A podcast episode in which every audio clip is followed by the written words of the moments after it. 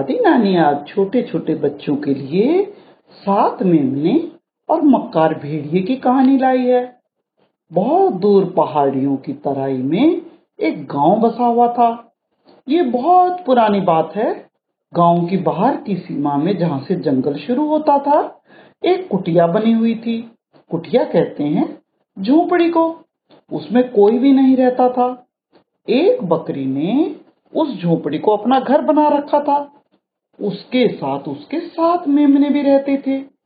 बकरी बेचारी अकेली थी। उसका पति बकरा एक बार भेड़ियों के हाथों से मारा गया था। वो भेड़िया पास में ही एक गुफा में रहता था।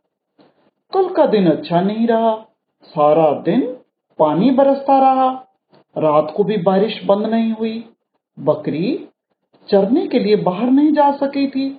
और ना ही वो अपने बच्चों के लिए कुछ खाना ला पाई बस सब कुटिया में दुबके बैठे रहे। लेकिन आज जब सुबह हुई तो मौसम अच्छा था। बारिश रुक गई थी। बकरी जागी और उठ खड़ी हुई। उसकी पूरी सुस्ती अभी दूर नहीं हुई थी। उसने बाहर देखा, बाहर आकाश बिल्कुल साफ़ था। बादलों का कहीं नामो निशान भी नहीं था। चैन की सांस लेकर उसने अपने बच्चों को देखकर कहा, बच्चों, मैंने अभी बाहर झाँक कर देखा है। मौसम बिल्कुल साफ़ है। मैं बाहर घास चरने जा रही हूँ और तुम्हारे लिए भी खाना लेकर आऊँगी। तो बच्चों, ये तो थी अच्छी खबर। एक और बुरी खबर भी है। वो मक्कार भेड़िया जिसने पिछले महीने तुम्हारे पापा को खा लिया था। आस पास मौका देके घात लगाकर घूम रहा है। इसीलिए मैं तुम्हें वार्निंग देती हूँ, जब तक मैं लौट कर ना आऊँ, तुम घर का दरवाज़ा बिल्कुल नहीं खोलना। और इस तरह से अपने छोटे छोटे मेमनों को वार्निंग देकर बकरी बाहर आई, दरवाज़ा खोलकर बाहर निकली और जाने से पहले उसने मेमनों को दरवाज़ा बंद करके अंदर से चिटकनी लगाने को बोल दिया। और फिर वो चली गई। भेड़िया पास की झाड़ी में बैठा, इसी मौके के इंतज़ार में था कि बकरी वहाँ से जाए और वो उसके मेमनों को खाए।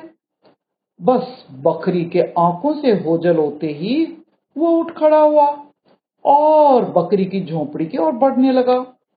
झोपड़ी पर पहुंचकर उसने नॉक नॉक किया। अंदर से मेमनों ने पूछा, कौन है बाहर? चलाक भेड़िए ने कहा, उसने अपने आवाज़ को बदल लिया। पतली आवाज़ बनाते हुए बोला, मैं तुम्हारी माँ हूँ, बच्चों। सारे मेमने बोले, हमें मूर्ख बनाने की कोशिश मत करो। तुम हमारी माँ नहीं हो सकती।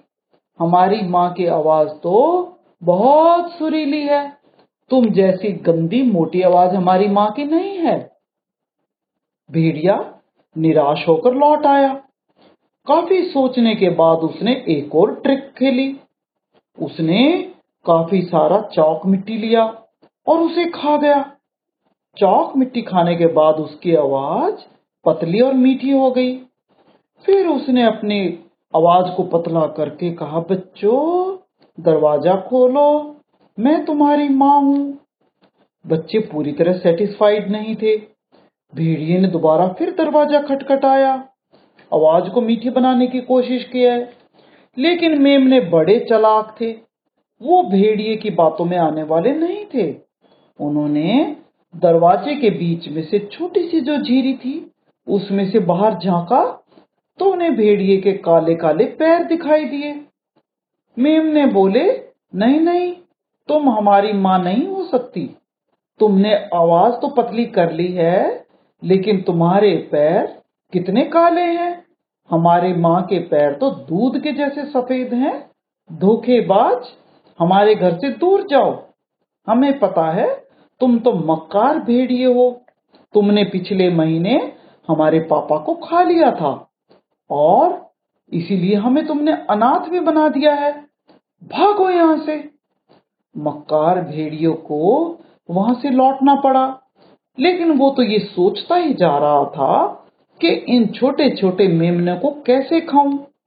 उसने पूरा सोच लिया था, मेमनों को तो मुझे किसी तरह से हड़पना ही है। कुटिया में सात मेमने थे। अगर मुझे ये मेमने मिल जाएँ तो मेरी पार्टी हो जाए, भेड़िया सोच रहा था। अचानक उसे एक आइडिया सूझा। खुशी के मारे वो झूम उठा। बस, उसने एक और प्लानिंग सोची। वो एक पेंटर के पास गया। उसने पेंटर के स्टूडियो का दरवाज़ा खटखटाया। अंदर से एक पेंटर निकला। वो बहुत बूढ़ा आदमी था।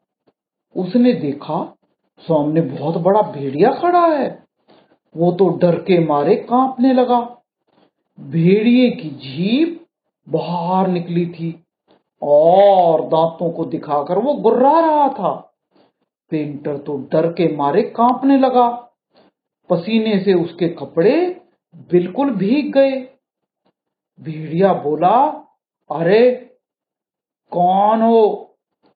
अब पेंटर बोला, अरे भेड़िए, महाराज, आइए आइए। मैं आपकी क्या सेवा कर सकता हूँ? डर के मारे पेंटर का बुरा हाल था।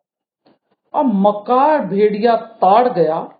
कि बूढ़ा पेंटर तो बहुत डर रहा है। उसने गुर्राते हुए कहा पेंटर हमारे पैरों को पेंट से सफ़ेद कर दो। पेंटर की समझ में नहीं आ रहा था कि भेड़िया अपने पैरों को सफ़ेद क्यों करना चाहता है। लेकिन उसकी पूछने की कोई हिम्मत नहीं हो रही थी। पेंटर ने भेड़िए के पैरों को सफ़ेद कर दिया। भेड़िया वहाँ से चल दिया। फिर वो मेमनों की कुटिया के पास पहुँचा। और दरवाज़ा खटखटाया। मेमनों ने झुककर पैरों को देखा। भेड़िया बोला, अरे बच्चों, मैं तुम्हारी माँ हूँ। देखो, मैं तुम्हारे लिए क्या क्या खाना लाई हूँ। मेमने को पैर पैर दिखाई दिए। पैर तो बिल्कुल सफ़ेद थे और आवाज़ भी मीठी थी। इस बार बच्चे धोखा खा गए। उनको लगा कि सचमुच में ही उनकी माँ आ गई है। उन्होंने दरवाज़ा खोला। दरवाज़ा खोलते ही मक्कार भेड़िया मेमनों पर टूट पड़ा। अब मेमनों को अपनी गलती का पता लगा, लेकिन वो क्या करते? अब तो बहुत देर हो चुकी थी। उनके पास बचने का कोई तरीका नहीं था। वो अपनी जान बचाने के लिए इधर से उधर दौड़ने लगे। चारों तरफ़ सारा सामान धड़ाधड़ गिरने लगा। एक मेमना बिस्तर के नीचे घुस गया। दूसरा अलमारी के पीछे छिप गया। तीसरा किचन की तरफ़ भागा। कोई छोटे चूल्हे की तरफ़ छिप गया। सारे मेमने इधर से उधर छिपने की कोशिश करते जा रहे थे। छोटे वाला सातवां मेमना सबसे चुस्त था। वो तो कूदकर दीवार घड़ी के अंदर छिप गया और उसी में फिट हो गया। सारे मेमने चिल्ला रहे थे और भेड़िया सभी मेमनों को ढूंढ ढूंढ कर निगलता जा रहा था। इस तरह से उसने छह मेमनों को पूरा का पूरा अपने पेट में गटक लिया। उसको सातवें मेमने की कोई चिंता नहीं थी। शायद उसको गिनती भी नहीं आती थी और उसका पेट भी पूरा भर चुका था। और बच्चों, इस तरह से सातवां मेमना जो कि दीवार घड़ी में फिट हो गया था, वो बच गया। भेड़िया पेट भरकर चला गया। बकरी शाम के समय घर लौटी। कुटिया का दरवाज़ा खुला देखकर उसका दिल कांपने लगा। वो सोचने लगी, आज तो ज़रूर बहुत बड़ी बात हो गई है। घबराई हुई बकरी घर के भीतर दौड़ी। सारे घर की चीज़ें उलट पुलट पड़ी थी। लग रहा था जैसे कमरे में तूफ़ान आया हो। उसने डरते कांपते आवाज़ में अपने बच्चों को आवाज़ दी। कोई आवाज़ नहीं आई। इतने में सातवां मेमना दीवार घड़ी से कूदकर रोता रोता अपनी माँ के सामने आया। वो तो फूट फूट कर रोता जा रहा था और अपनी माँ को भेड़िए की सारी बातें बताता जा रहा था। बकरी भी ज़ोर ज़ोर से रो रही थी। उसने अपने बच्चे को गले से लगा लिया।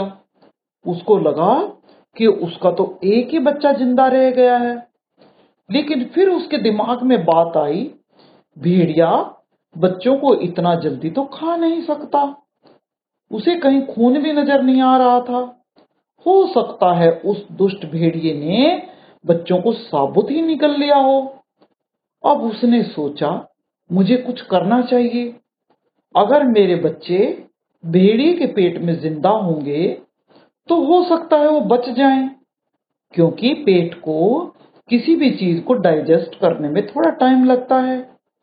बस यही सोचकर उसने अपने छोटे वाले से बच्चे से पूछा, बेटा, क्या तुम्हें पता है भेड़िया किधर गया है?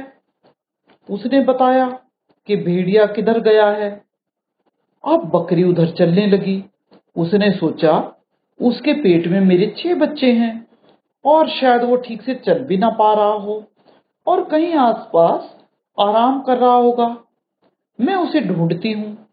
अचानक बकरी को एक जगह पर भेड़िए के पंजों के निशान नज़र आए।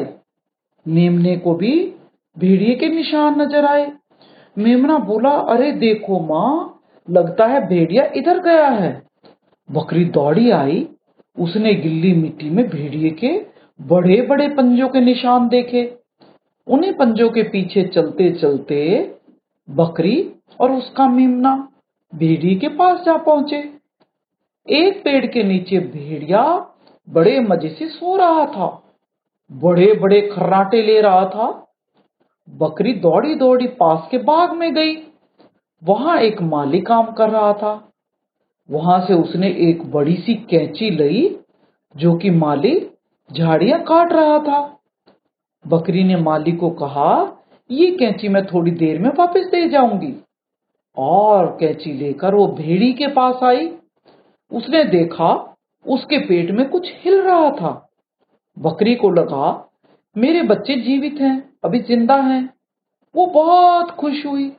उसने आहिस्ता से कैंची ली और भेड़िए का पेट काटने लगी।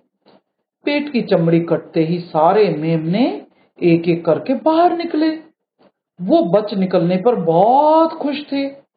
मेमने बहुत घबराए हुए थे और भेड़िए के पेट में रहने की वजह से वो बहुत परेशान थे। उनको हवा भी नहीं लग रही थी। बकरी ने अपने बच्चों को बहुत प्यार किया। फिर बोली, बच्चों, जल्दी से कंकर इकट्ठे करो और इसके पेट में डाल दो। इसी बीच मैं जल्दी से दर्जी चाचा को बुला कर लाती हूँ। बकरी भागी भागी गई, दर्जी चाचा को बुलाकर लाई। दर्जी चाचा ने बकरी के कहने पर जल्दी से भेड़िए का पेट सी दिया। बच्चों ने उसके पेट में कंकर मिट्टी सब डाल दिए थे। अब उसके बाद बकरी अपने मेमनों को लेकर वहाँ से गायब हो गई। बकरी भेड़िए का कटा पेट खोलकर उसमें कंकर भरने के बाद हँसी खुशी भागती जा रही थी। कुछ देर बाद भेड़िए की नींद टूटी। उसने आँख खोलकर देखी। उसको लगा, उसके पेट में क्या आवाज़ें आ रही हैं? बहुत मुश्किल से वो उठा। उसको बहुत प्यास भी लगी थी। आहिस्ता आहिस्ता वो चलता जा रहा था। उसका पेट उसे बहुत भारी लग रहा था। उसको तो ये पता ही नहीं था कि बकरी ने उसके पेट में कंकड़ पत्थर भर दिए हैं। चलते समय कंकड़ आपस में टकराते और पटर पटर की आवाज़ें होती। भेड़िया सोचता, लगता है ये मेमनों की हड्डियों की आवाज़ें हैं, जो कि उसके पेट में अभी हजम नहीं हुई हैं। तालाब पर से पानी पीकर वो लौटा तो बकरी की कुटिया के पास से जा रहा था। उसने देखा सातों मेमने आराम से अपनी कुटिया में खेल रहे हैं। और मेमने भेड़िए को देखकर बिल्कुल नहीं डरे। उल्टे मुँह बनाकर उसे चिढ़ाने लगे। अब तो भेड़िया बहुत हैरान हो गया। ये चक्कर क्या है? उसे भूख लगी हुई है और उसका पेट भरा हुआ है। पेट तो इतना भरा हुआ है कि उसे चला भी नहीं जा रहा है। उसने सिर को ज़ोर से झटका दिया तो उसका दिमाग साफ़ हुआ, वो ठीक से सोचने लगा, अरे, ये मेमने यहाँ कैसे खेल रहे हैं? मैं तो इनको खा गया था। फिर उसने पेट को हाथ लगाया। उसका पेट तो ठसा ठसाठस भरा था। उसने अपने दिमाग को समझाया, अरे, पगले, जरा अकल से काम ले। ये वे मेमने वो नहीं होंगे। लगता है, ये कोई और मेमने हैं। उसने फिर अपने पेट को टटोला कि मेरे में पेट वाले मेमने हजम हुए कि नहीं? कुछ दिन बीत गए, उसको लगा, अब तक तो मेरे पेट के मेमनों को हजम हो जाना चाहिए था, ताकि मैं इन दूसरे वाले मेमने को खाऊं।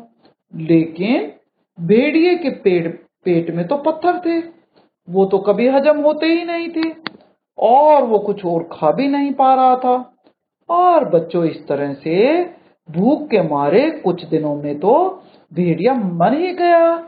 तो बच्चों, आज की कहानी यहीं पर खत्म है।